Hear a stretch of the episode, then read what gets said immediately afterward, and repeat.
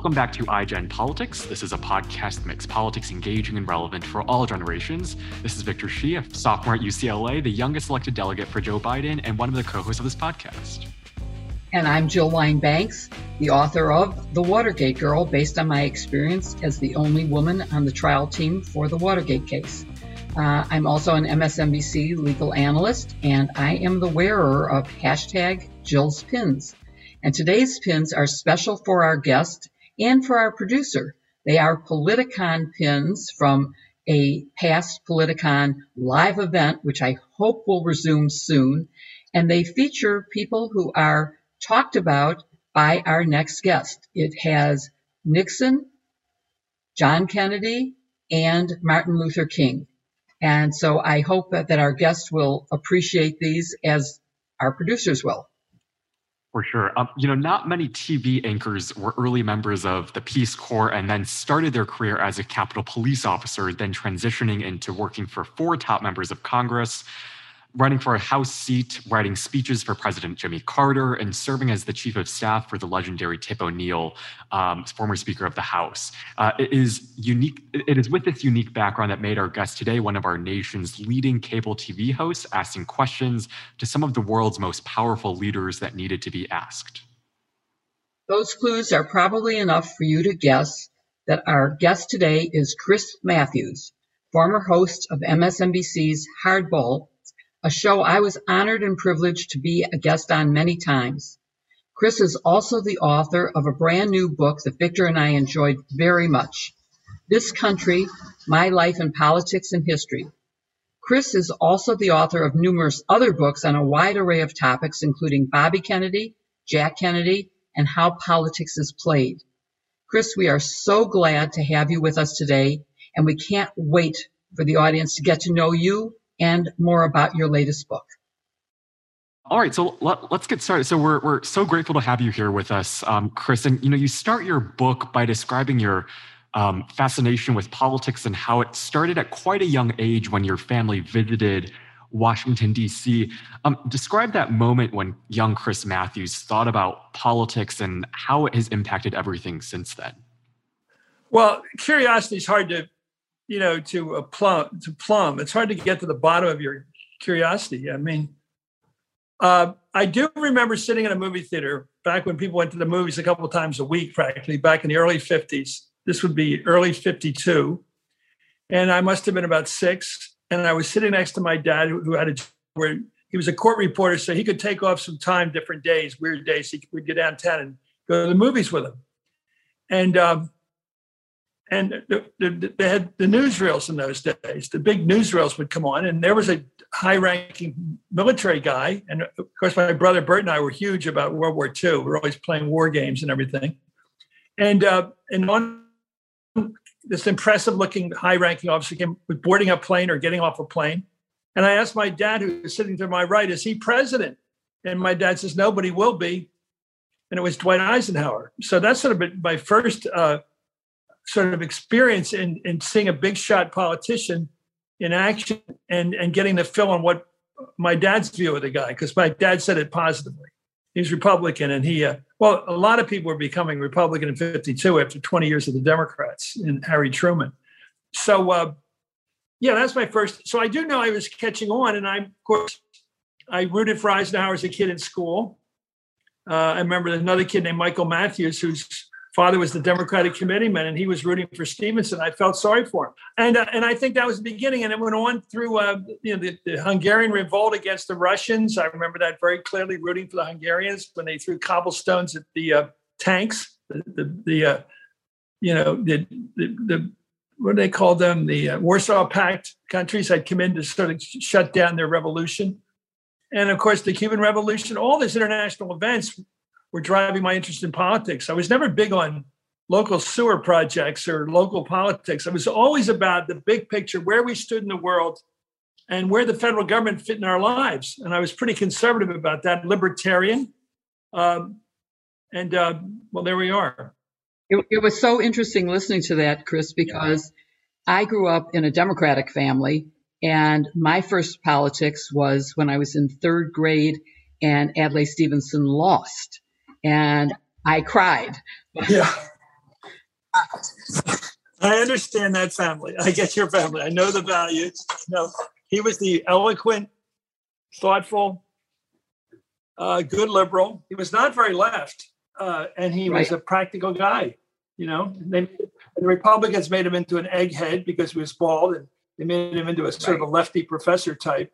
But he wasn't at all like that. I mean, he was a, a product of the Chicago machine. You know, Jake Arvey picked him for that job, picked Paul Douglas for U.S. Senate. In those days, the old corrupt machines would pick high high quality candidates in the back room. It, it was a system that worked back then, and uh, because Victor and I are from Chicago, we certainly appreciate it.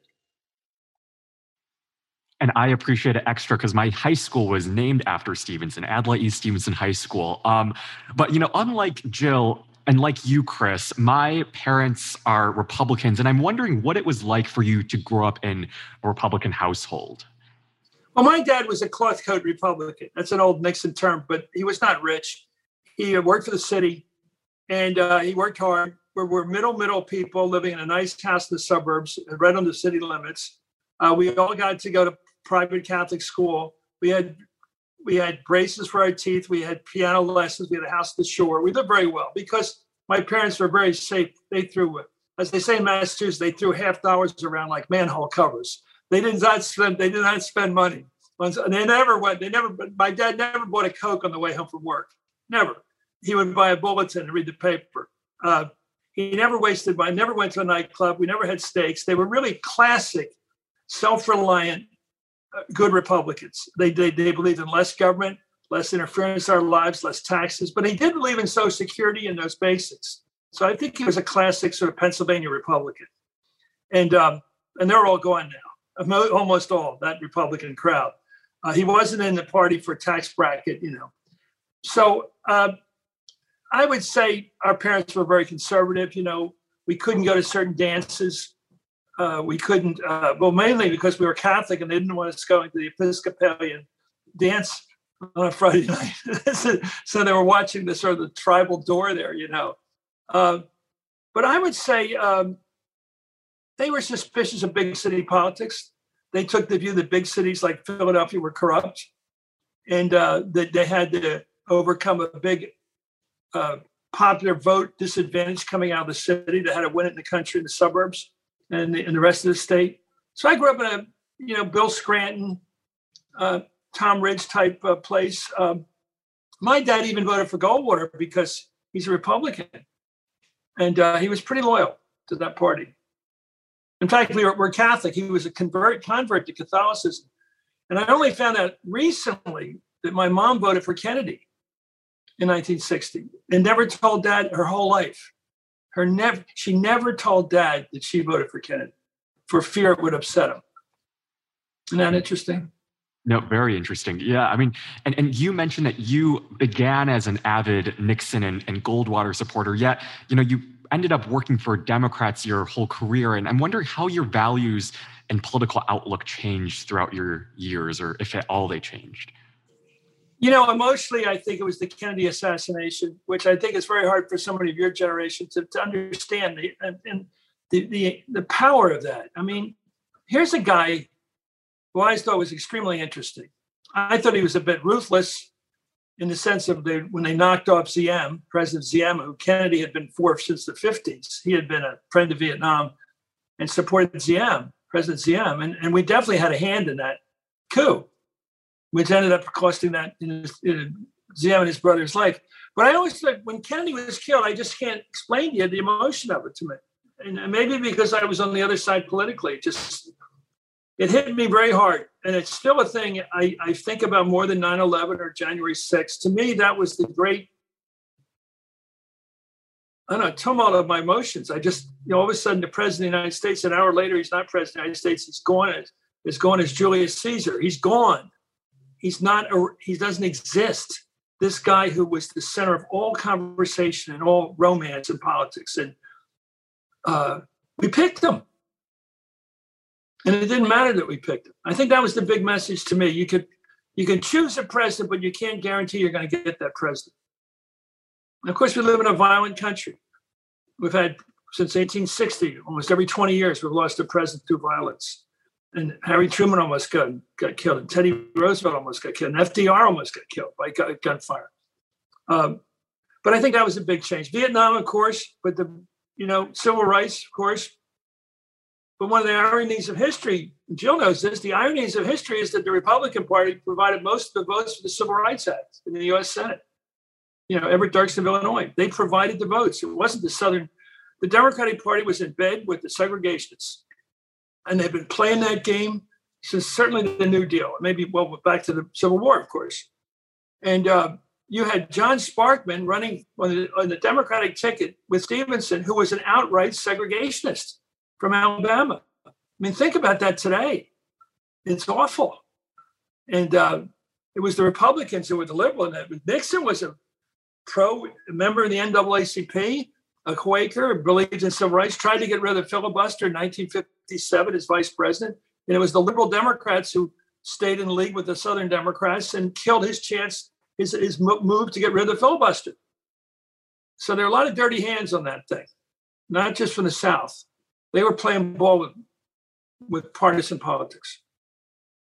You know, so I, I turned because of the Vietnam War, because of civil rights, because of uh, Kennedy assassination. But I would say the emotion was with the Kennedy assassination. And and the general politics of your generation and mine.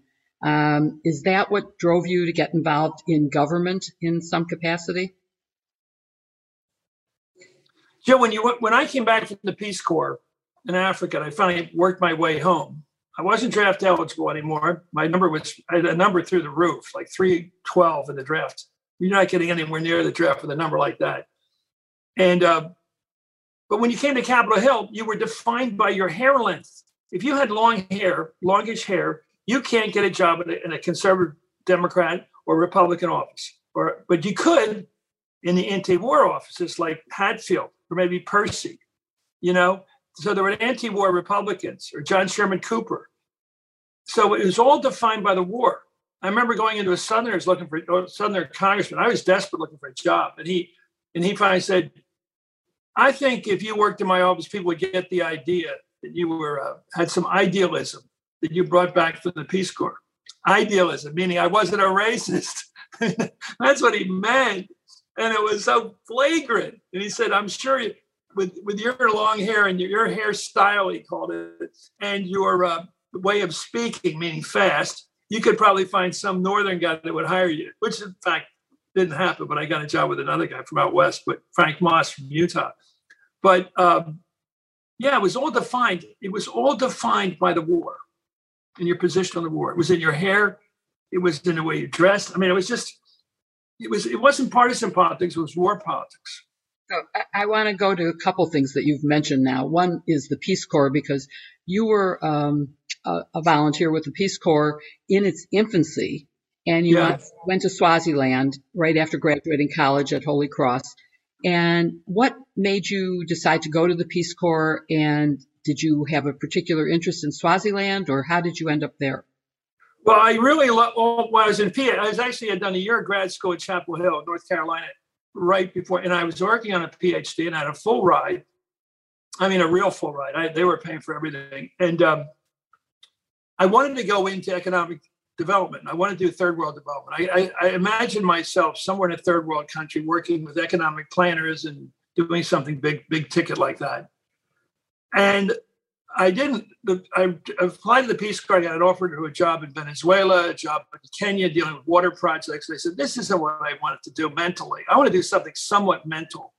Uh, so it's something that would use my education. And all, all of a sudden, this African American kid comes in to see me. He's walking around campus and he comes up to, and we somehow hook up.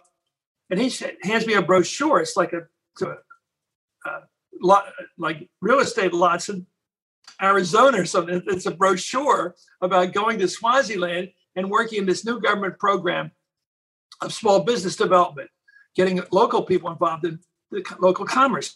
Basically, the commerce was controlled by Indians and by the white people, the, the expats. But uh, they wanted the uh, black Africans to be, uh, get a bigger role in the economy. So I said, that's perfect. That's what I want to do. So I, I'm a Hemingway buff. Tarzan buff as a kid, of course, back in those days. I wanted to go to Africa. Africa is where I wanted to go, you know, and um, and I got in. They said you needed an MBA, and I, I convinced them that a year of grad school was equivalent to an MBA, which it's not, but I convinced them of that, and um, I got in, and it was great. And I was lucky. The best thing I ever had. Jill was the best thing I ever did in my life. Didn't understand economics. Just I went into economics because it was about philosophy. It was about John Stuart Mill and, and Adam Smith and Marx and all that. You know, it was all about ideas and the individual and society. And I said, that's what excited me about economics. It wasn't the highly quantitative stuff that I get into at grad school, which I didn't have any interest in. But Africa was exciting to me. And I mean, I was 22 and I went over there and I came back in 25. I was 25. So I spent a good chunk of my youth, my young adulthood in Africa, riding around in a motorcycle uh, in this in, in the veldt, in the bush veldt, with the escarpment in the distance, just like in Tarzan, the escarpment along the horizon. And I'm out there as the only white guy in sight, or even in memory of a lot of these people I was working with. And they were wonderful to me. These guys are about probably in the 40s or 50s years old. These guys treated me like their kid. They were great. And I had sword courses I organized, a national industrial fair I put together. Um, and I also got to do some hitchhiking. I hitchhiked all the way to Kilimanjaro from Swaziland. Look at that on the map. It's pretty impressive with my thumb out. my thumb, that was my travel method all the way through East Africa. So then I came back and looked for a job. I wanted to be Ted Sorensen. I wanted to be a speechwriter to a president. That's what I wanted to do. And I got to do it. I got the Jimmy Carter speech. Okay, we're going to get to that. Uh, let, us stick a little bit with Swaziland. And sounds like, in addition to teaching, you were learning while you were there. Uh, can you talk to our audience a little bit about what you learned about culture? Well, yeah, I think you got to learn about humanity. That uh, as much as people are different in appearance, obviously, and in uh, culture, religion, uh, we're humans. It's just imagine if you're on a desert island and somebody shows up, you're really not going to complain about what they're like. You're just thrilled that somebody showed up. You know, it's just true. And uh, they're company, they're good company. And uh, I got to know people individually, which I think is the Peace Corps dream. I wrote that in the book. I said, you know, getting to know people personally is what the Peace Corps is about, and, real, and bridging the cultural gaps, and uh, being able to be with somebody and uh, I also discovered that nationalism is not unique to the United States by any means. We are a nationalistic country. Uh, even liberals are nationalists. We're all not liberal. We all love this country, and we we think it is special, and we are very jealous of any attempt to screw with us. And Africans are just the same way. Swazis, they they would take. They knew the British were pretty efficient in running their country. I'm sure they knew that. You know, the buildings were better kept up. The farming was more advanced. There's all reasons that colonialism has its case. But you ask anybody who's been under colonialism, anybody who's been ruled by a colonial power, and they'll say, We don't want that again. We'll take anything we can get from our own people. We are absolute nationalists. So you, you I once kidded a guy about being in the CIA. I said, Of course, you know, I'm in the CIA. Like, sarcasm isn't so easy to translate to other cultures. he said, Never say that again never say that again because he didn't understand. I don't know if sarcasm may be unique to our culture, the British maybe too, but it doesn't travel well. But uh, they're very, very nationalistic about the Swazi people. And uh, so I think that's another thing I learned that uh, we're a big country, those are small countries, but they have just as much spirit about their country as we do, just as much. You mentioned your, your hair, and I think your whole book is written in such a very conversational tone and is so wonderful and, and delightful to read. But I loved your description of when you came back and had to get a buzz cut basically in order to have your job. I mean, I, I actually was scrolling through the pictures, which were amazing. And um, one picture seems to show how long his hair was. Yeah. Uh, I think that's a side shot of you in Swaziland. But I mean, well, I mean, our Peace Corps director would give us trouble about that. He'd say, distinguish yourselves in ways that are significant. Don't just have long hair to make some sort of stupid lefty point, you know. But the fact is, trying to find a barber over there, I think I finally found one, and he just cut off all my hair. It's like the army. Uh, the girl I was going out with at the time was kind of surprised by that. not a, not positively either. Uh, but um, yeah, hair was there. I mean, we were a little bit probably uh, uh, what was the right word? Too casual about that. Because I think the African people I worked with knew this hair was not common in America to have long hair, but uh, they didn't care that much. There's not, so many other differences to sort of get around. And uh, we were 60s people. This is like this is like 69, 70. There, there's no way in the world you could have short hair then. You know, there are a lot of other rules that were broken over there when I was there, which I'll not go into. Uh, but I, uh, it was the 60s. It was the music. It was everything. And uh, fortunately, nobody drank too much. That was sort of interesting. There wasn't a drinking problem. I, I'm telling you, that was one good side effect of the 60s. People didn't drink a lot. They did other things. I, I, I, still was a casual drinker, and I was a, uh, I'm not big on the other pastimes that some of the other guys were into, but that's me. You know, you mentioned in your book that you urge everyone to make the most of their 20s. And as someone who is close to being 20, and because our podcast has listeners about that age, talk to us more about why that's such a critical moment of our lives and how to make the most of it as as you did. Well, I think it's it's more possible after school if you don't have too much debt to pay off right away to, to, to do something wild.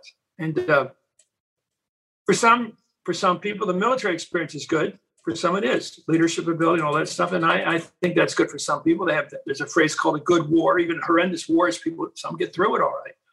Uh, I think travel is great. I do think that uh, being a tourist is one thing. Uh, uh somehow hitchhiking around is a great way to meet people. Hitchhiking is amazing. We came across when we were in Africa. We'd always meet West Germans and uh, and Australians. They were all they just seem to these two countries just make a practice of getting away from, especially Australians, get out of the country. They're so far away from everybody else in the world. They're their own continent. They'd get out there and meet, see the world, and it, before you come back and become a dentist or whatever else you're going to do, you know, you're going to become a doctor, whatever you're going to do, or a business person. But get out there first while you still can to see the world, because you know it's not just adventure; it's uh, courage. And you know, look at the people we look up to in our lives. I mean, Churchill escaping from the Boers. In fact, he escaped right near where I was in Swaziland. I look at it on the map and I say, "Well, that's where Churchill's." It's snuck on that train ride to, to, to Lourenço Marques to uh, Portuguese East Africa, or you know. Uh, or John Kennedy in PT 109, or Ernest Hemingway getting injured as an ambulance driver in Italy in World War One. I. I think you need some adventure in your life, and you got to pack it into your 20s. And uh, luckily, you'll get through it. But if you don't go through it, you have nothing to savor, nothing to say when you have a beer or something, or smoke a cigar or something in the middle of the night. and You're thinking about Swaziland. I'm telling you, you are. You know that Kipling one, "Come ye back, ye soldier boy, come ye back to Mandalay." You know, you have to have that memory, and I, am a big romantic about that.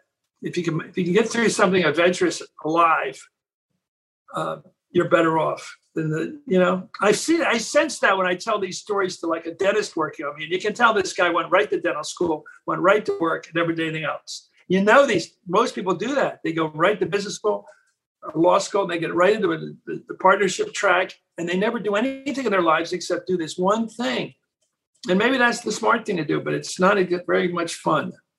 It's not life. Life has to have an arc, and I think one of the first per, first stages of the arc is adventure and possibly some guts, and it's fascinating. I mean, I, I it's also what distinguishes you. Yeah, no, I, I was just about to say, Jill has told me all about her adventures, and it's been so amazing to hear like her jumping off of planes and, and on everything that she's done. So I, I, think adventure and uncertainty and like embracing those aspects of life um, are definitely important lessons for um, young people. But I just want to move on and talk about, you know, after the Peace Corps, you took your political ambition to um, DC and describe kind of desperately looking for a job on the Hill and said it was tough and you got a lot of rejections. I, am wondering first, what made you want to keep do, going? And then also, perhaps second, um, how do young people also maintain that type of zeal um, and, and kind of face rejection? Well, I just to to have a teaching moment here. I, when I was looking for a job, that Southern congressman from uh, Jim Collins from Texas, Uh, he said to me after he rejected me, he said the following. He said, I used to sell insurance, I guess life insurance, door to door. And here's what I learned as a rule of thumb.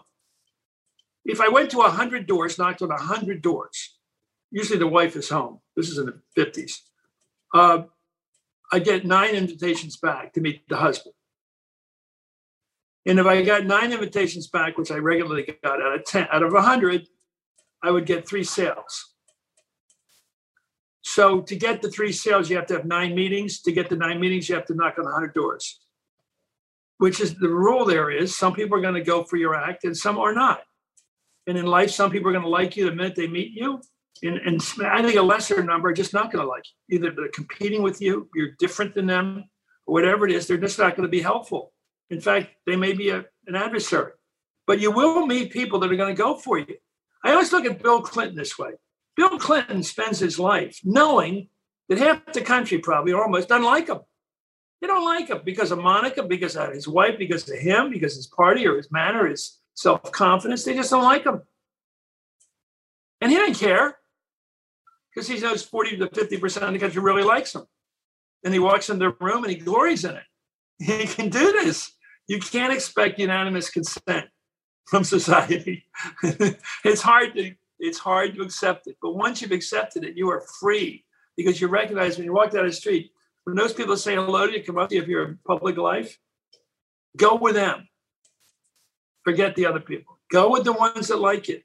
Do be nice to them. Help them out. Kind, you know, be with them. Enjoy their friendship, and, uh, and take the job they offer you because the other guy's not going to offer you a job. So my experience has been learned the hard way. When I came to Capitol Hill, there was no big terrorist threats, although there was the bombing of the Capitol. You could still walk in the door. You could still walk around with resumes. You could still go door to door. You could pick out a list of. I started with all the Irish guys, Irish American guys. I was quite open about it. I went the Irish American guys. I didn't get anywhere with them. Uh, then I worked to I worked uh, I worked other Democrats, and then I went for moderate anti-war Republicans, and then I went anywhere. But I ended up getting a job with a nice liberal senator from Utah, and I got the job as Capitol policeman at nighttime under his patronage. If I'd work in the office from around 11 in the morning to around 3, writing answers to complicated mail, trying to learn how to write a speech. And then about three months later, I got the full time legislative assistant job because I kept pushing for it. Uh, but not everybody does it this way. I remember a guy who saw me in my police uniform and he said, is it that is it that bad? Like this is the worst thing you can do is become a cop, you know. But wasn't that bad for me. I said, fine, I'll do this if this is what it takes, you know. I didn't have any money left. The Peace Corps didn't make me rich, by the way. So I came back with very little money. And I finally I was almost out of money. And I took the job that was available. And I did there was no going back from that. It was a smart move. I mean, in, in describing how you got that job, you use the term patronage. And I, I think that's a word that my generation doesn't know, or at least I didn't know kind of what patronage meant. Can you describe patronage? And it means every job on Capitol Hill. There's 12,000 jobs up there. Every one of them is controlled almost directly by an elected official. And, it, now there's a, something of a civil service type environment around the police, but generally the police are much more professional, obviously. But uh, yeah, like the guy that runs the printer down down the basement. The people, the barbers, the barbers, the people that have the franchises for the dining rooms and the, and the snack bars and all that. The coffee people, uh, everything. The beauty salons, everything is up, and it ought to be. This is the legislative branch of government. It's up to elected officials. So uh, they delegate some delegate some of that power, but when I went up there, it was like a plantation. I said, you can live on this hill. You can get your hair cut here. You can go, you can have a credit union account. You can eat here all day. You can probably sleep in your room. You, this place is pretty self-supporting, but it's all based on who the boss is and who you owe your job to. And if you forget that, you're in trouble.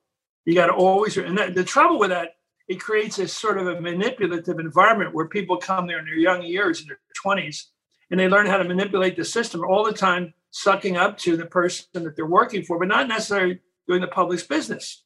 They just know how to work these people. And so the patronage system has that problem of sycophancy. You just learn how to be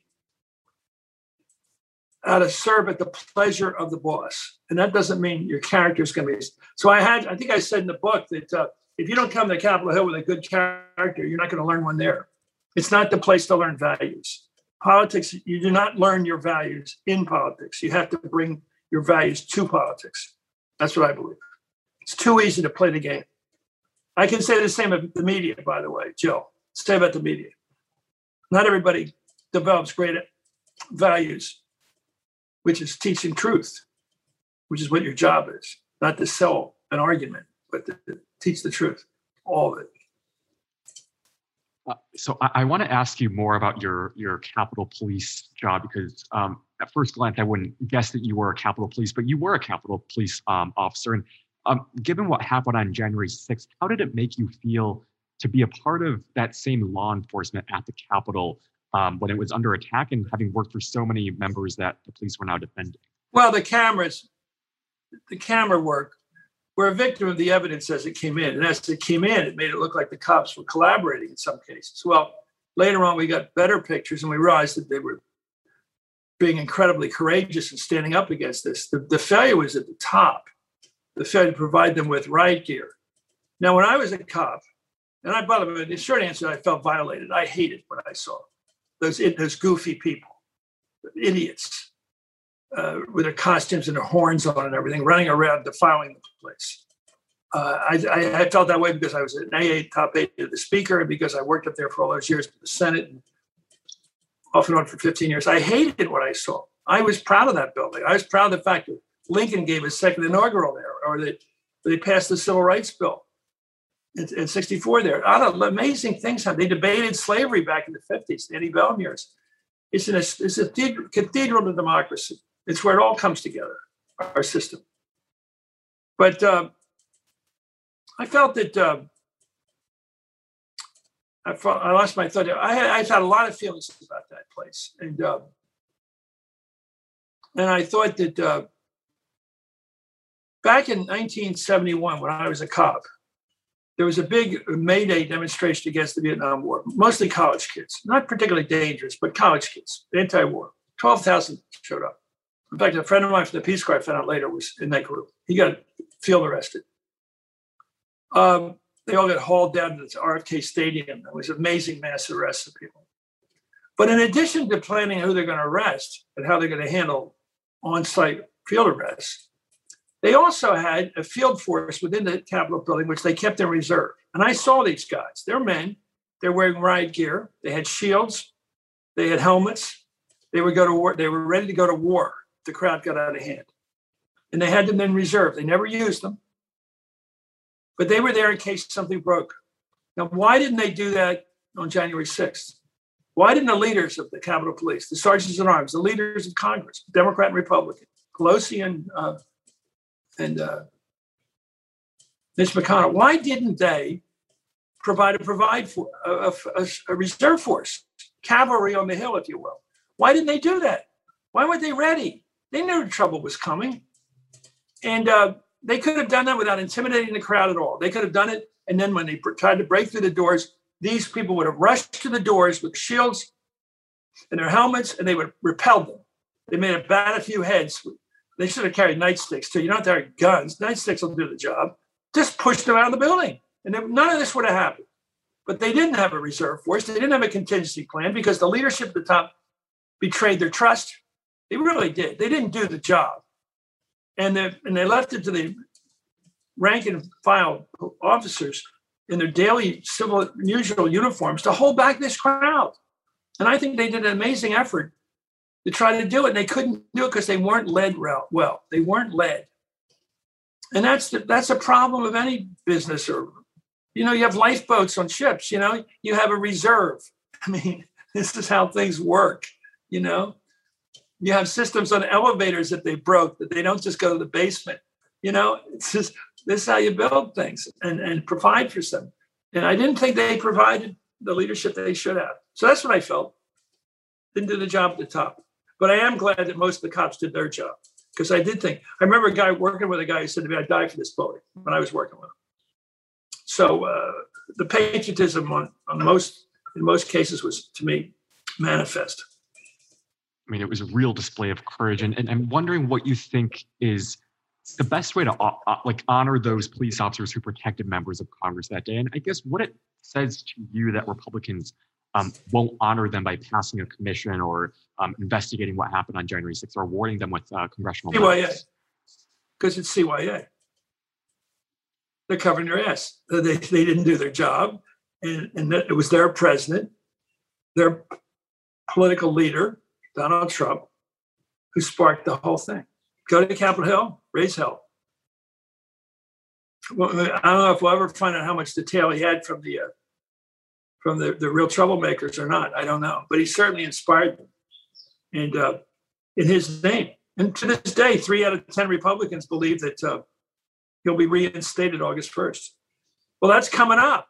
That's five weeks from now. What kind of trouble is that going to brew? Ignite. We don't know, but if if three out of 10 Republicans think he's going to be reinstated, they're going to be wrong. There's no word.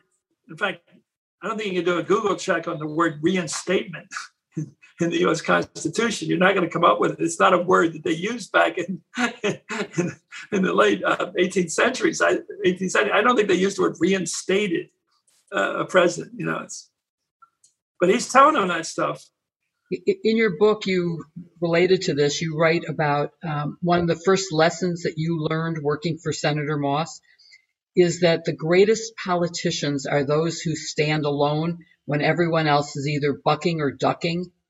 And I think what you're referring to is the fact that there are so few politicians, at least uh, on the Republican side, who are willing to stand alone right now. And I'm wondering if you agree with that and what what do you think could change that? How can we get members of the Congress to stand up and speak the truth? Well, this is something that scares me about our our political culture, and that's uh, the docility with which people behave these days. Uh, you know, you look at the 30s, you look at Germany, Japan, I suppose. You look at those countries. Look how people just cheering the war hawks, cheering the people want war who are thrilled by it. They're cheering the leaders of their countries because they're taking them to war. They're thrilled by it. They're uh, they're open to any charge. Did the Poles invaded Germany? Are you kidding me? Did they actually believe in that case White? They believed the argument that that Hitler was able to convince his people that they were invaded by Poland, and that's why they invaded Poland. I mean, people willing to accept anything in this sort of hysteria. Uh, the belief that Trump will come back in August or uh, that elections were stolen wholesale in three or four states. Really? I know somebody was yesterday who believes that stuff. Uh, how can you believe that? These, uh, these elections are decided by 50,000 votes, 70,000 votes. I mean, you can talk about a case or that in some precinct somewhere in Chicago or some Philadelphia state senate district where somebody did something they shouldn't. But uh, the idea of uh, elections being stolen, they don't get stolen in this country. It doesn't happen. We don't have evidence of it. And we should believe in our system and have somebody running around like this ex president telling everybody we have rigged elections. I think it's the worst thing I've ever seen. I mean, the founding fathers forgot one thing. They could they didn't imagine that there'd be a person, man or woman, Republican or Democrat or whatever, who would actually lie about election result, who would actually run for president, serve as president, in fact, and then say the elections are rigged who wouldn't give a concession speech, which is a critical thing. Kennedy needed Nixon to say he won the election, and Nixon said, okay, you won. He knew there were questions about Chicago, he knew there were questions about Texas, but he said this country cannot be undercut by suspicions about who's president. And Nixon met with him down in Key Biscayne. And I just wrote an article about this and sat with him drinking Cokes where all the photographers around and made it very clear Kennedy had won the election because we were in a Cold War situation, and you can't just mess things up like that by saying, I'm not conceding. And Al Gore conceded his election, even after uh, winning the popular vote by a half million. Hillary Clinton won by 4 million votes in the popular vote, and she conceded the next morning. She didn't wait for two days or three days. She said, I lost. That was noble and honest and good. This guy, Trump, doesn't have it in him, doesn't have it in him to show character, even to pretend character. He won't even say the obvious. And he's got these fools serving him, these people that are willing to carry out. I mean, Kevin McCarthy's an embarrassment. He knows better. He actually has said that Joe Biden won the election, but he will not take on Trump. But Liz Cheney, of all people, and I disagree with her, disagree with her dad certainly about the Iraq War. She should she has shown a profile and courage. There's no doubt about it. And I'm willing to say that whatever differences we have, I'm no neocon, I'm no hawk, but she's standing alone out there in Wyoming and she has to take on a primary opponent. If she's lucky, you know how the game played. If she has two opponents, she'll probably win. If she has one opponent, it's going to be tough. But she's going to fight this battle. Well, I, I hope get, get back to a time when we have more people who are willing to stand up and speak the truth. And um, you certainly have throughout your career. One thing people may not know in our audience is that after you um, left the Senate working as a staffer, you ran for a seat in the House from Pennsylvania. And you wanted young. Yeah. Well, I didn't have any money. I didn't have any money, but I, I did have a cause, which was money in politics. I had, I went around. I had a woman, wonderful woman, Marilyn Funk, who was on her way to going, going into the Peace Corps. They did later go into the Peace Corps.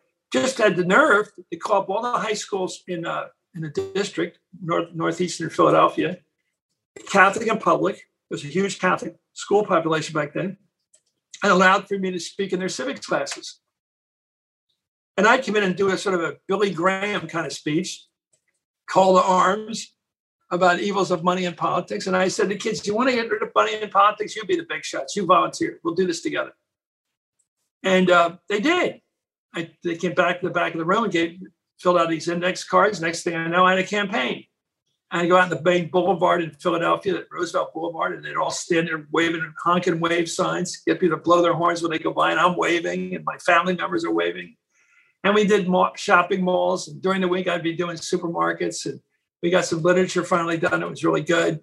And I got some notice in the papers, the Philadelphia Inquirer. We put out a good, we had a quarter of the vote against the machine. I felt at the end of it like I'd let these kids down that they thought I was going to win. I knew it was a long shot. And they were thrilled that they had done it. And I still have the spiral notebooks of these kids and the, how they handled different voting stations, how we covered them all. And it could be, it can be done. Well, I mean, losing isn't great, but it didn't hurt anybody. And uh, I thought it was inspiring. And I think, I hope all these kids remember that experience and said, yeah, I worked in a campaign once. Maybe some of them went on to other campaigns, but uh, I'm just glad I did. It's like everything I've done. I'm glad I did it. You know, I'm glad I with the Peace Corps. I'm certainly glad I ran for Congress. I'm certainly glad I knocked on doors on Capitol Hill. And uh, I'm also glad I finally went into journalism, which is maybe where I belong. But I do feel that pull back and forth between politics and journalism still. And you wouldn't accept political contributions when you were running for office. Well, can I give you the honest answer? It wasn't in the book. I didn't know anybody that would give me any money. I, I wasn't hooked in with any big shots. We didn't know any big shots in our family. I didn't know who who would you who these people with money. I can imagine going to somebody say, "Can I have a hundred bucks or a thousand bucks?" I, who would I go to? I didn't know the list. Today I could do it. But you know, uh, I was an outsider. I was a regular nobody, and uh, but the, Nader the Nader connection made it. Ralph Nader was a god back then. He was a consumer advocate. He was a challenger of the system, a reformer. It turns out a real man of the left, but very clean, very clean. Definitely an ideologue, but very clean. And um, he was an inspiration to a lot of people in those days. And I worked for him briefly. But you you ended up choosing after that, you decided to be a speechwriter. Yeah. And you got a job with President right. Carter, who I also was honored to work for. Um, and I got my job through networking.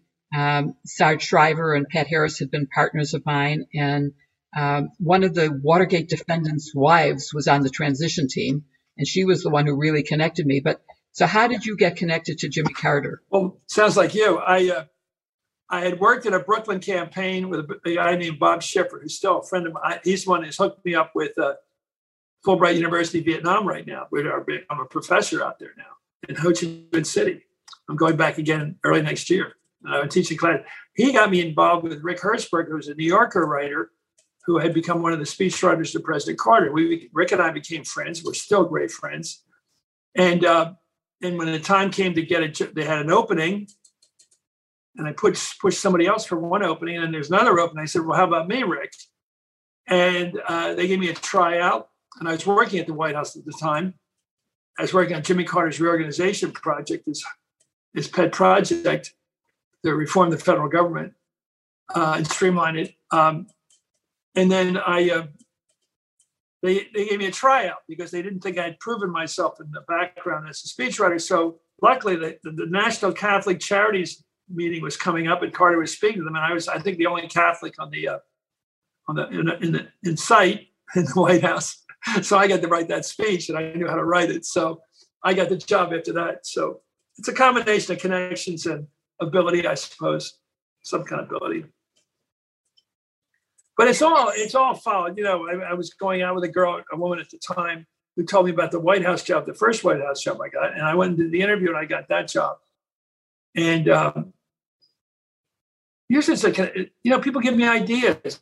You know, I was in the Peace Corps, I got a call from a guy a couple of years ahead of me at Holy Cross College, where I went, and he said, in, his, in his letter to me, I got the idea. You don't because he hadn't finished law school. He had quit law school to do this job as a legislative assistant. I said, "My God, you can be a legislative assistant without going to law school." I'm going. I'm I'm uh, I'm going to do this thing. So you pick up information along the way uh, that you use. You put the use, put the use. I think networking is one of the greatest skills that people, particularly young people, um, don't learn. And I've been trying to teach Victor a little bit more about it. But you also said that. Oh, let me tell you what advice, Victor. When you graduate from school, college, or whatever, make sure you keep your friends. Try to keep a dozen them, even if you got to work at it. But I mean, keep up with them. Tell them what you're doing, because sometimes some an opportunity is going to come along to that network of people that it's going to fit you. They may need a lawyer, they may need an accountant, they may need whatever. Uh, they may need a PR person. They may and then I said, There's a job I just heard about. It's not for me, but I think it's perfect for you. And you got to get a wider net. And if you sit at home in your basement dreaming of what you want to do, nobody's coming to knock on the door. I've told this to everybody nobody's coming and knocking on the door of your house or apartment and say, I hear you'd like to do this. Never happens. It will never, ever happen. So you have to go out. And then Woody Allen's great phrase, show up. You have to show up and you have to network. And uh, that's the only way it works. And not everybody has the personality for that. But I I could do it. Anybody could do it. Just got to meet people and make connections and because jobs are only open for like two weeks. And if you you have to show your head in that two week period, the only way to do that is try a lot of places and hope that you're up during one of those two week periods. Because when somebody leaves a job, the boss is feverish to fill the job and they think about who they know that's looking for it. And then if somebody, oh yeah, that guy's been coming around here days looking for a job, let's try him out or her out. It's a lot like that. It's it's opportunism. Exactly. And you said though that speechwriting uh, for President Carter was one of your favorite jobs ever. Can you talk a little bit about that? Well, imagine you're sitting on Air Force One. That's all I have to say to you. Just imagine being on Air Force One. And uh, Selectric 2 electric typewriter, the old style. And you're taking off at 45 degrees because that's how the Air Force planes take off. 45 degrees, right up in the air. And you're typing sort of diagonally. and you know that what you're writing is going to be the, the president of the United States is going to give it in the next stop. Come on. I don't have to describe. I just have to describe. You don't like that. You don't like anything. It's fun. It was fun. And uh, flying around and and even before I got on the plane, there was working in the executive office, but next to the White House, the West Wing in a big cube of a room, a beautiful room with my perfect desk, which was really a table. And I'm knocking out speeches for the president. I loved it. Going to lunch at the White House mess, talking the scuttlebutt with the big shots, um, telling people you worked at the White House. I mean, my wife, my wife's roommates, my future wife's roommate, Kat, we've been married 41 years now, together 43 years. They, in 1978, when I came to pick her up for the first date after about three weeks of trying to get a hold of her, I'm trying to get a date, her roommates called me White House. so, exactly. So, so there's no problem with that. Um, that was a great story. There's a chapter on her in the book, but not Kathy. So, you know, after working for the Carter administration, you worked for the legendary Speaker of the House, Tip O'Neill, as chief of staff. Um, what was it like to be under the wing of Tip O'Neill? Have you had a really hard job in your life, Victor? A really hard job, a really frightening job. That's what it was like. Tip O'Neill accepted no failure. If something went wrong, it was somebody's fault. If he, had won 50 straight elections and primaries, he had no time for any mistakes. If you did something wrong, you spoke out of turn. It was it was menacing to deal with. He was so tough, and he was six foot three, he weighed about 280. He would stand right in your face and look you right in the face if he, if he, if he wanted to challenge you. It was a definite challenge to work for him. But he you know, in the end, after six years of being his wartime consigliere and fighting Reagan, I uh, he wrote the most amazing notes for me. He said, uh, "Best in the business." That was my favorite. Best in the business. And um, thanks for building my image. And even though I had the top title, administrative assistant, as a statutory position. He said to me, it was in other words, an act of Congress created this position. I was really his uh, wartime communications guy. My job was to write his stuff and uh, and get him into battle every morning. And he was great. He was courageous, big liberal guy, out of fashion, but willing to go to work every day and do the job of taking on Reagan. And when he could, make a deal with him. He made some great deals with state Social Security, reduced the, got rid of tax loopholes, lowered the rates. Uh, good stuff with Northern Ireland nobody knew about. I didn't even know about at the time. And uh, backed up Reagan with Gorbachev and ending the Cold War he did all this. He did a lot of good stuff and fought most of the time. But um, in fact, I've got all my shenanigans in the book. I, li- I listed the, the, numbers I pulled. And my favorite line when he'd go up to me and say, he may have only said this once to me, but I loved it. He said, Is this one of yours? Because when I pulled some big protest or something, I organized it. He, he, he it looked like something I'd done. so he knew my ability to organize things, create shows a force that uh, made the Democratic Party continue its cause. It definitely seems like a tough job, a very intense job. But you talked about the numerous lessons of working for TIP, some of which include, you know, daily courage, commitment, and yeah. on that point that you just mentioned, the importance of two politicians, Reagan um, as well as TIP, of both political parties sitting next to each other and finding common ground, or you know, good old bipartisanship. Um, do you think that's still true now? That bipartisanship is well, it has to be. It Well, I don't want to. I don't want to romanticize it too much, but I am romantic about it. I think there's urgent matters that have to be dealt with, like we generally get along on wartime situations. Uh, urgency of age. In this case, both these guys are in their last chapters. You know, I'm sure Biden feels urgency right now. I, I wish Mitch McConnell felt urgency about government and not so much about the next election. The trouble is when they think only about the next election, that's all they think about. And that's and that's no way to get anything done. And uh, but Tip knew he had to save Social Security. Reagan wanted the monkey off his back because the Democrats have been hitting him hard on it. Uh, I think uh, the Cold War spoke for itself. We were my generation. Yo, we we know what it was like to hide under our desks when the Soviet long-range bombers were going to attack with nuclear weapons. Um, that was real, and uh, getting the end of the Cold War was, was, vital to get it over with. Just get it over with. Unfortunately, still have Putin, who is a Russian nationalist and a and a uh, a big shot, and uh, he uh, he might as well be still a Soviet. He wants the Soviet Union back in many ways. But I think urgency is a big part of it. I think knowing you, you can't just keep futzing around with things.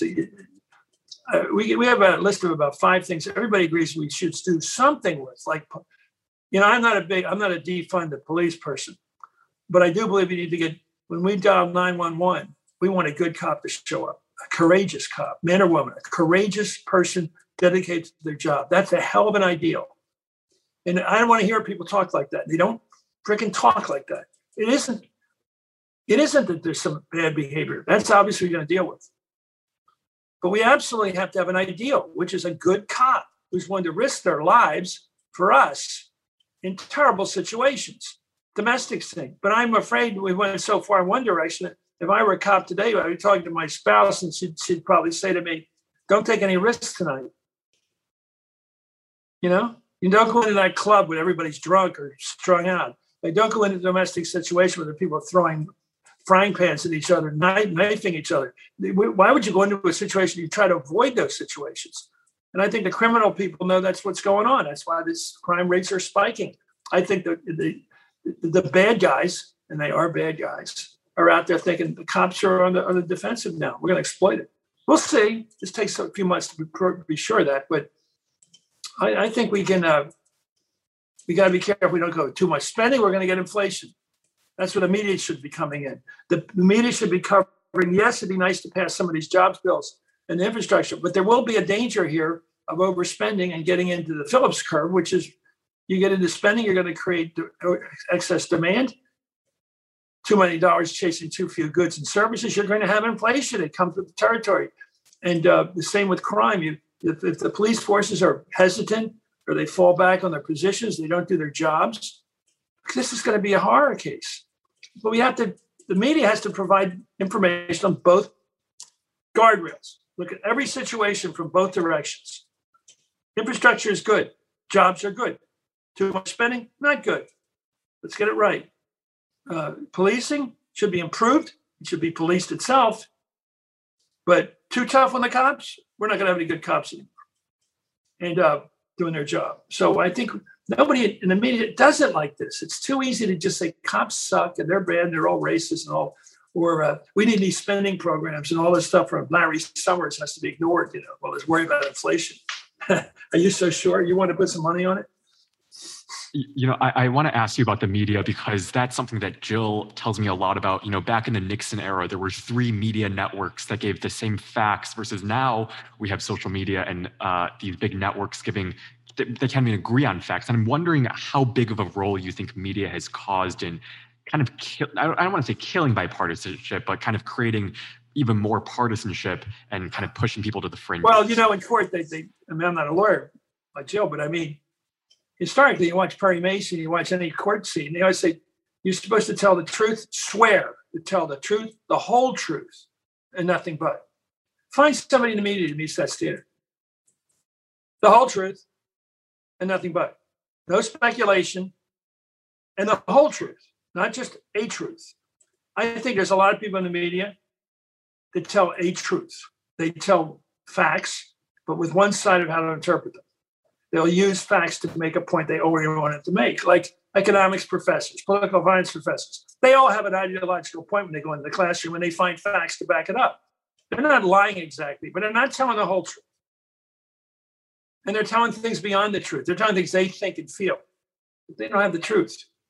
And uh, I think we should get back to that. I mean, Cronkite, Walter Cronkite on CBS was the most trusted man in America, not because he was a liberal. He was a liberal. He told me that later on, and he was. You could tell his attitude would show up once in a while. But he was a reporter. I love reporters. They're out there today, like Robert Costa, Michael Schmidt, Michelle Cinder. These are people that come home after they've done their reporting and provide it to the audience, but they've reported. That's what they do. And it's so hard today to do that because even the New York Times is infiltrated now, spoiled, I think, by opinion in the in the A section. It shouldn't be there, but it's hard today because you got somebody like Trump out there. It's not what balance isn't the right answer because you can't balance truth against that. What he's saying, there's no golden mean between a lie and the truth. You try to tell the truth, and uh, but a lot of people they just they marshal their arguments using facts, but it is an argument they're making. It's not a report of the truth, and they act like Republicans are all no good and all we need is a country run by progressives and everything will be great. All we need is all progressives. That's nonsense. Because this country run by progressives would have crime rates going up, would have inflation going through up, going up because there'd be nobody to restrain them. So, Chris, with what you said about um, the role of journalism, let's talk about your shift into journalism. Yeah. That started actually in print. You became a writer for the San Francisco Examiner.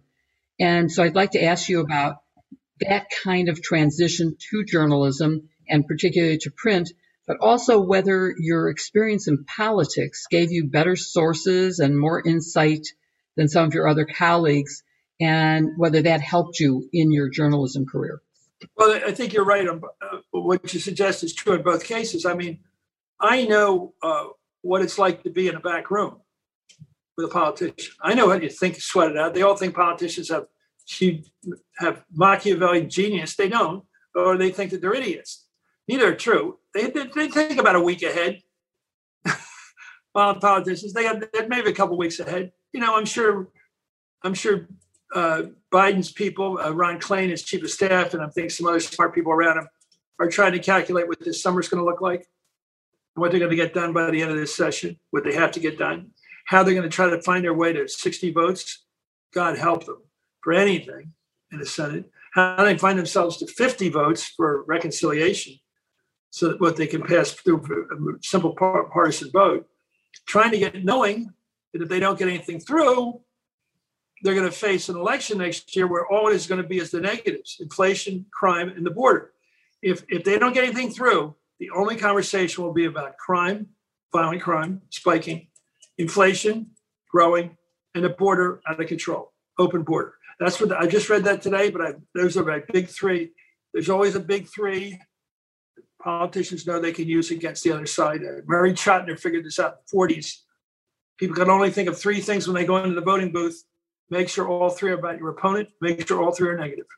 It was communism, Korea, and corruption in 52. It was acid, amnesty, and abortion in 72. Now it's going to be, here it comes, 2022, inflation, crime, the border. They're going to, they, that's enough to win with. And throw in all the woke stuff too, and that'll add a little icing to the cake. Uh, so uh, I, I, do think I benefit from the politics. I am sympathetic to politicians because they have the guts to run for office. I do have that prejudice. I do respect politicians who just have the guts to put their name out there and run and find a way to get elected. Uh, that's networking. And um, I, uh, but I also think uh, there's a difference between writing columns with an opinion and my writing my Sunday pieces, which were objective. David Broder used to do both he would do opinion columns. He'd also do a straight news reporting. It's doable. People can do it. People are smart. People people don't have to be prejudiced they don't want to be. This thing about you can't control your politics. Yes, you can. Yes, you can. If you have a th- if you're sentient, if you know how your brain works. Wait a minute. I'm not here pushing a case. I'm not here to. It's that great line in Cider House Rules. What, what's your business here, right? a great line. They say, "What's your business here? What are you doing here? I'm making apple cider to sell." You don't put cigarette butts into the uh, into the into the big pot. And I think if you're going to put cigarette butts into something, it's not. If you're going to spoil it with partisanship, it's not teaching. It's just arguing. Press releases. Sometimes I listen to some people in the air and I go, "That's a press release from the DNC or the RNC. That's a press release. That's what they would type out if I were placking for one of those organizations. That's what a flack would write. Just knock it out and argue a case and ignore all other truth going back to your career, you, you mentioned, and I found this very interesting, that Roger Ailes was um, the way you got onto cable TV. And that seems yeah. counterintuitive uh, to those of us from MSNBC. Well, yeah, because next to he was a genius, he was a mad genius. You might say a bad one. It's certainly his personal behavior is awful, monstrous. But he was the guy that figured out to uh, go on Dan Rather's show. If you're George Herbert Walker Bush, and say, yeah, I'll come on the show and talk about Iran Contra if it's live television. This is how smart Roger was because once Rather got on, on that show, George Herbert Walker Bush said, you know, I was out of the loop. You can't judge a person's whole life by one incident. And by the way, I, it'd be like me judging you with the time you walked off the set during that tennis match. Remember? That rather quit. He wouldn't do the broadcast because he's so angry because they delayed the CBS News because there was a, they were covering a tennis championship, someone big tournament. So he stuck it right to in live television, and that went right out the airways. And, and Dan Rather, who's a friend of mine, is back on his heels, looking like the bad guy. This is the kind of stuff Ailes knew how to do. You know, he could he could just be smarter than the other side. Go live. You control the time if you go live. If you go in 60 minutes or something like that, they control because they edit. They have all the power in the world. Television once you have the tape machine. But how did he get you onto cable TV? What was the connection there? Well, I uh, I was with uh, Joe McGinniss, the writer, who had gone to my college, Holy Cross, who had written Selling of the President, which Roger Ailes was a star in, about how Nixon got elected in 68 when Ailes was Nixon's guy, his media guy. And they, uh, I was having dinner with Joe at the Grill in Hollywood, in uh, Beverly Hills. And we were talking about a book he was writing about Teddy Kennedy, which he later wrote.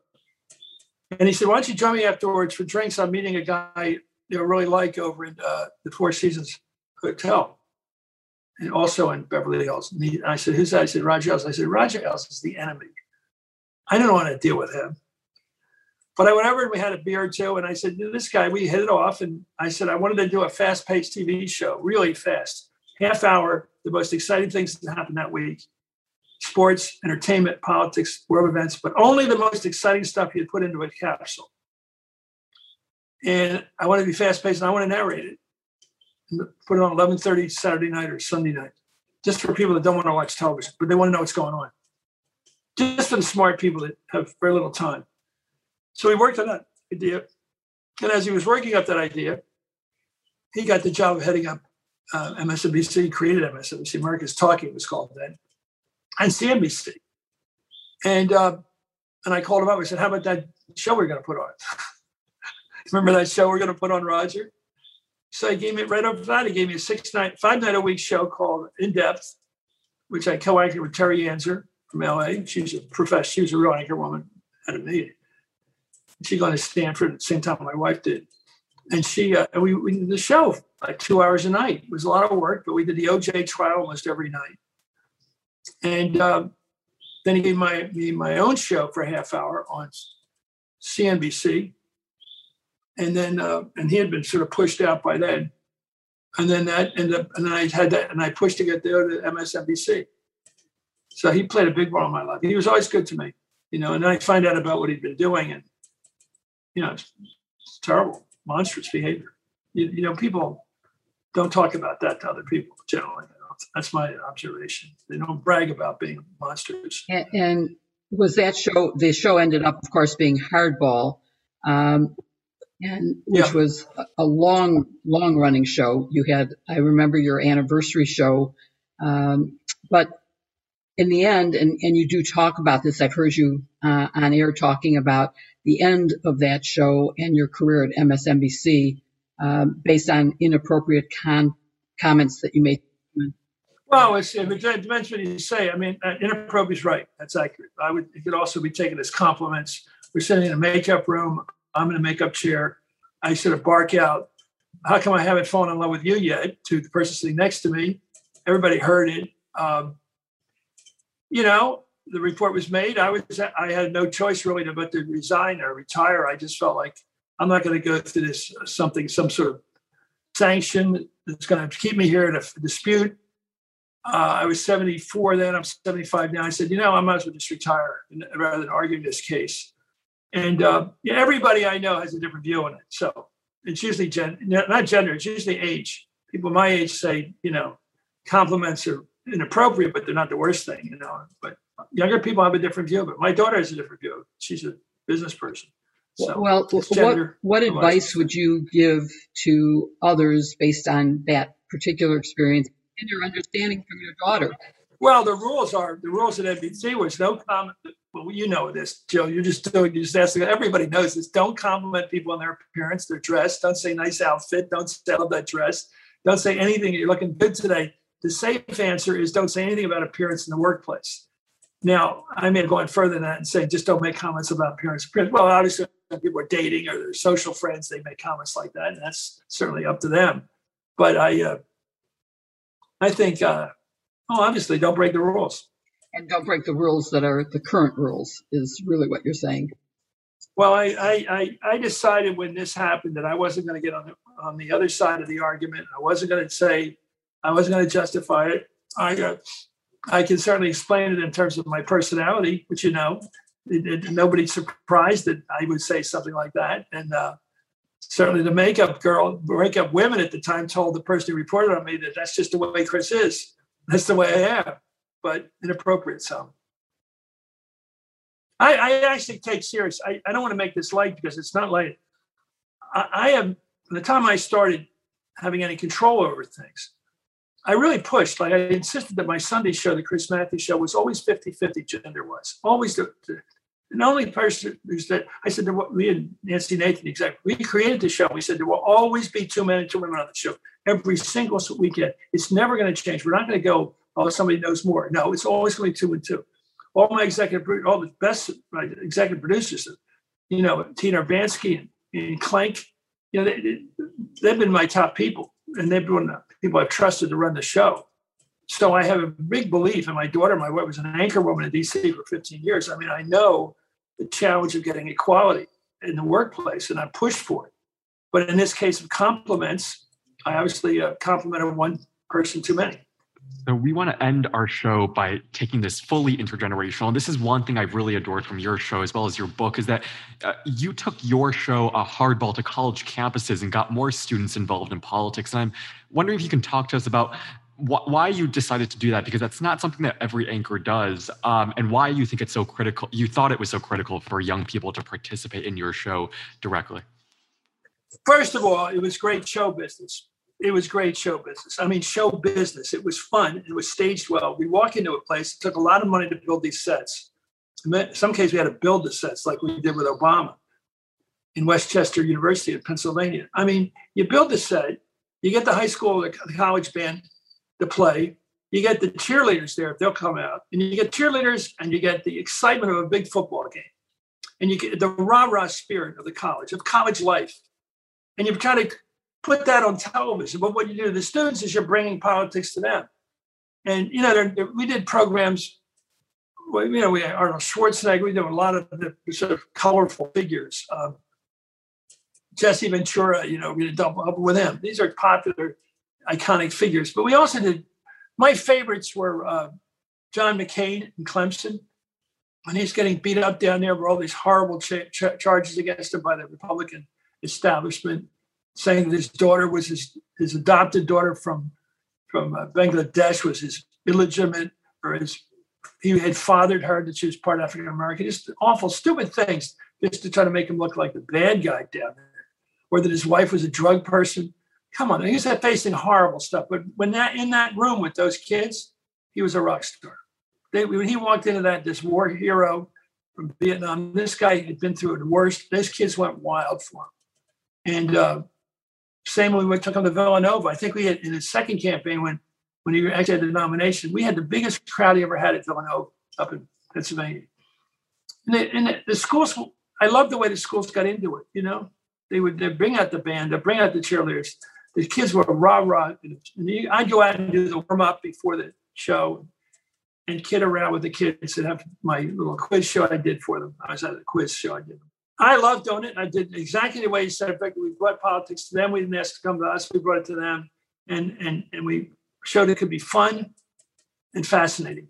I wish we could. I wish we could keep doing that forever. I would do that every day of my life, every week of my life. I could keep doing it. That's one thing I do miss. I miss everything, but I miss the college kids. There really is no experience like going to like a political rally or or going. You know, I remember um, my my senior year. No, actually, my junior year. No, sorry, my senior year, yeah, my my uh, AP government teacher took the whole class to the Iowa caucus, and like it was something that my peers and I we will never forget because it's a moment that like young people get to experience politics and civics um, up front and close, and so um, that's something I appreciate about your.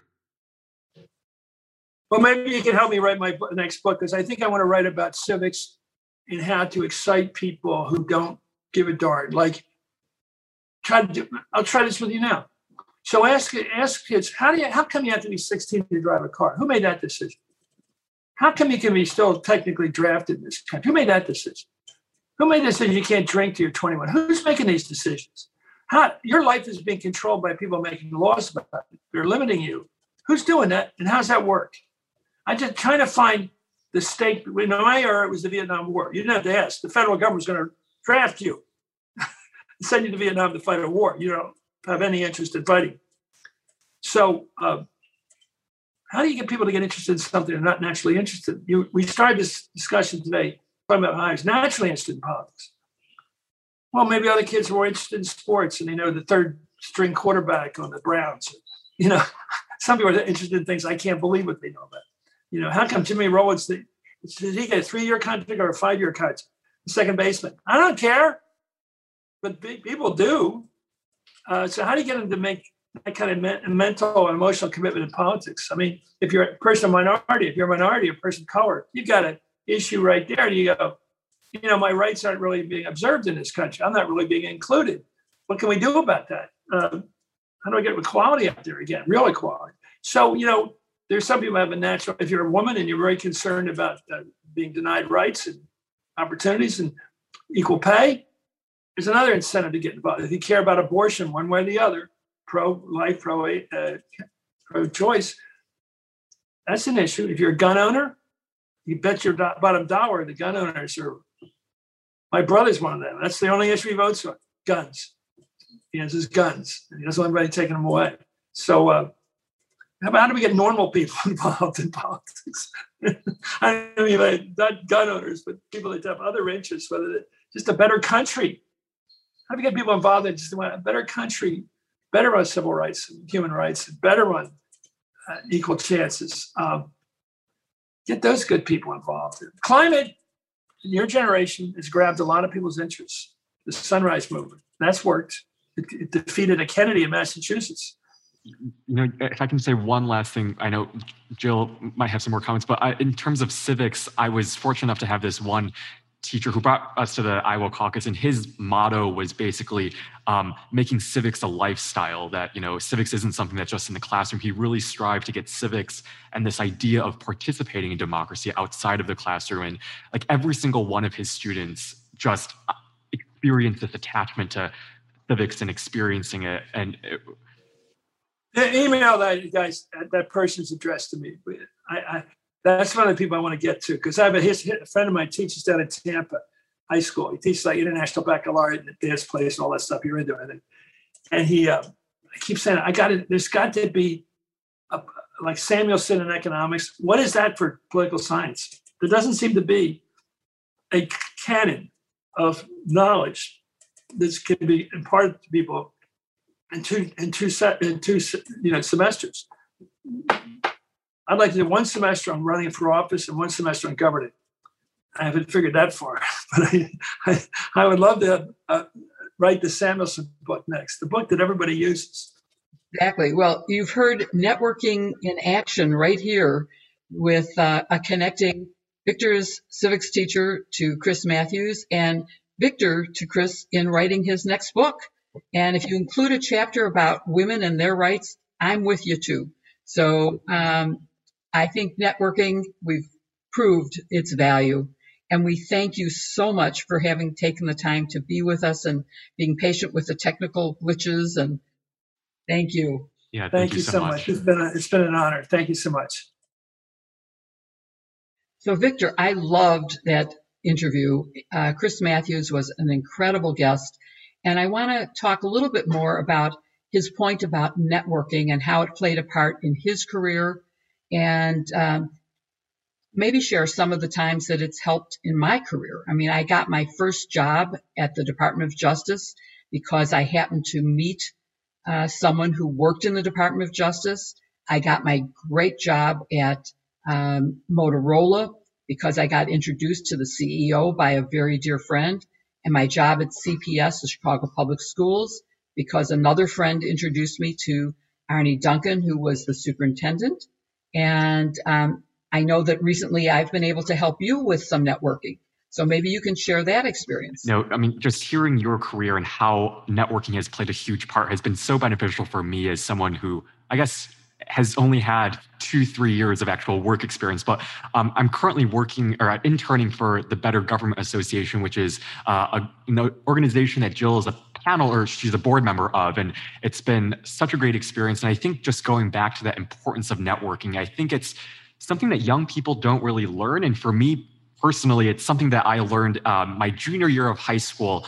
Um, I was in my AP junior language class, which is like an English class, and basically it was the summer before we all had to apply for colleges. And um, the te- this teacher was probably the most transformational teacher I had, and she gave us a sheet of how to talk to people about recommendation letters and how to ask people for uh, connections and also uh, just to ask them for this recommendation letter. And her biggest piece of advice was don't email them, talk to them face to face, because it's much harder to say no in person than it is via email. And so a lot of her lessons stuck with me. And, and just now being with Jill and learning just the intricacies and also just how to connect with people on a deep level and kind of network with them has been um, an amazing thing. And I think it's something that Chris Matthews really captured in um, our episode today. Exactly. And I think one of the things people don't know about networking is that it is a continuous process. It's getting to know people and staying in touch with them and doing favors for them, thinking of them, sending them notes saying, I thought you might be interested in this. Uh, I actually got my job at MSNBC because someone I met when I was writing my book sent me a note about taking a class in how to write an op ed.